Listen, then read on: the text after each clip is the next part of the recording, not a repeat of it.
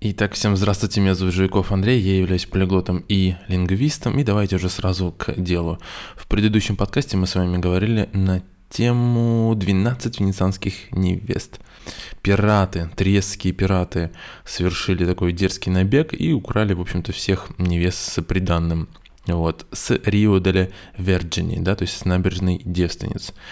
Ну, естественно, мужья, так сказать, э, венецианские пустились в погоню и одержали над ними очень блистательную победу. Соответственно, был придуман праздник. 12 бедным девушкам, но умелым девушкам давали огромное приданное. Там была целая церемония, э, где архиепископ благословлял, э, скажем так, дожа в базилике с молодой Марией. Девушек называли символически Мария, потому что флотилия вернулась э, в Венецию 2 февраля. Это день Чищения Марии. Сегодня мы будем продолжать э, на эту тему, о том, как этот э, праздник выродился. Новоиспеченные Марии оказывались буквально усыпаны драгоценностями. В некоторых случаях, по свидетельству хроник, речь шла не больше, не меньше, как о государственной сокровищнице – это никому не нравилось. Еще и потому что выбирать 12 э, счастливец становилось все сложнее. Назначить кого-то Марией значило обеспечить ее на всю жизнь. Так праздник пропитался злобой и местью. Пытаясь улучшить ситуацию, яснейшее, это старое название Венеции, еще раз напоминаю, прежде всего уменьшало число девушек сначала до четырех, в 1272 году, а потом и до трех. Ну и в конце концов стали делать 12 деревянных манекенов, максимально похожих на девушек, в том числе размерами, и торжественно проносить их в качестве невест. Ростовые куклы были тогда большой редкостью, и поэтому их называли марионами. Буквально большими Мариями, да? Большая Мария, Мариона. Или же Мариями столешницами.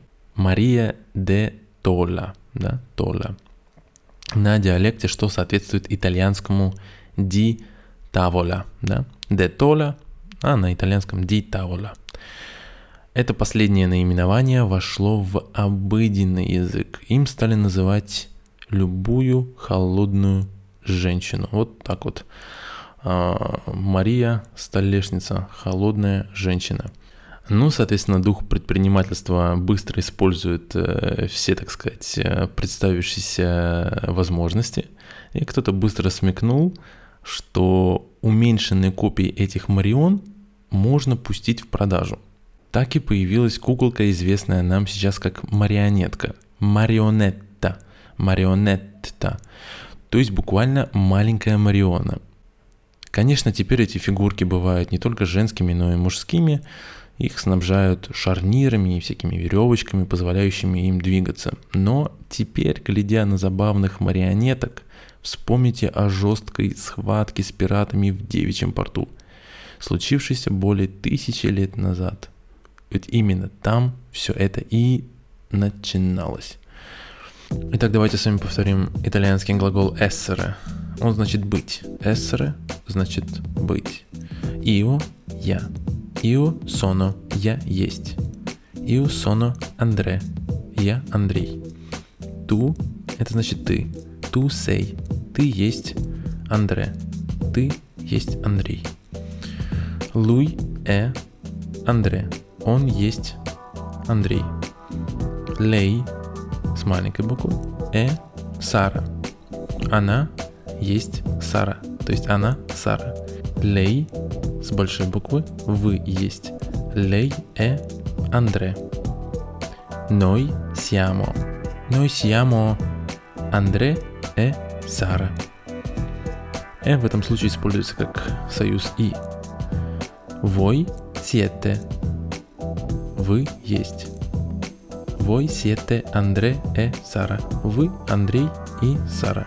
Во множественном числе вы используем. Во множественном числе используем вы. Loro sono. Loro sono Андре e Сара. Они есть Андрей и Сара. Теперь давайте еще раз. Io sono Андре. tu sei André, lui è André, lei è Sara, lei è, да, на вы, André, noi siamo André e Sara, voi siete André e Sara, loro sono André e Sara. Вам всего лишь нужно запомнить io sono, tu sei, lui, lei, lei è, noi siamo, voi siete, loro sono. Вам может немножко показаться странным, что я говорю io sono, io sono Андрей и перевожу я есть Андрей.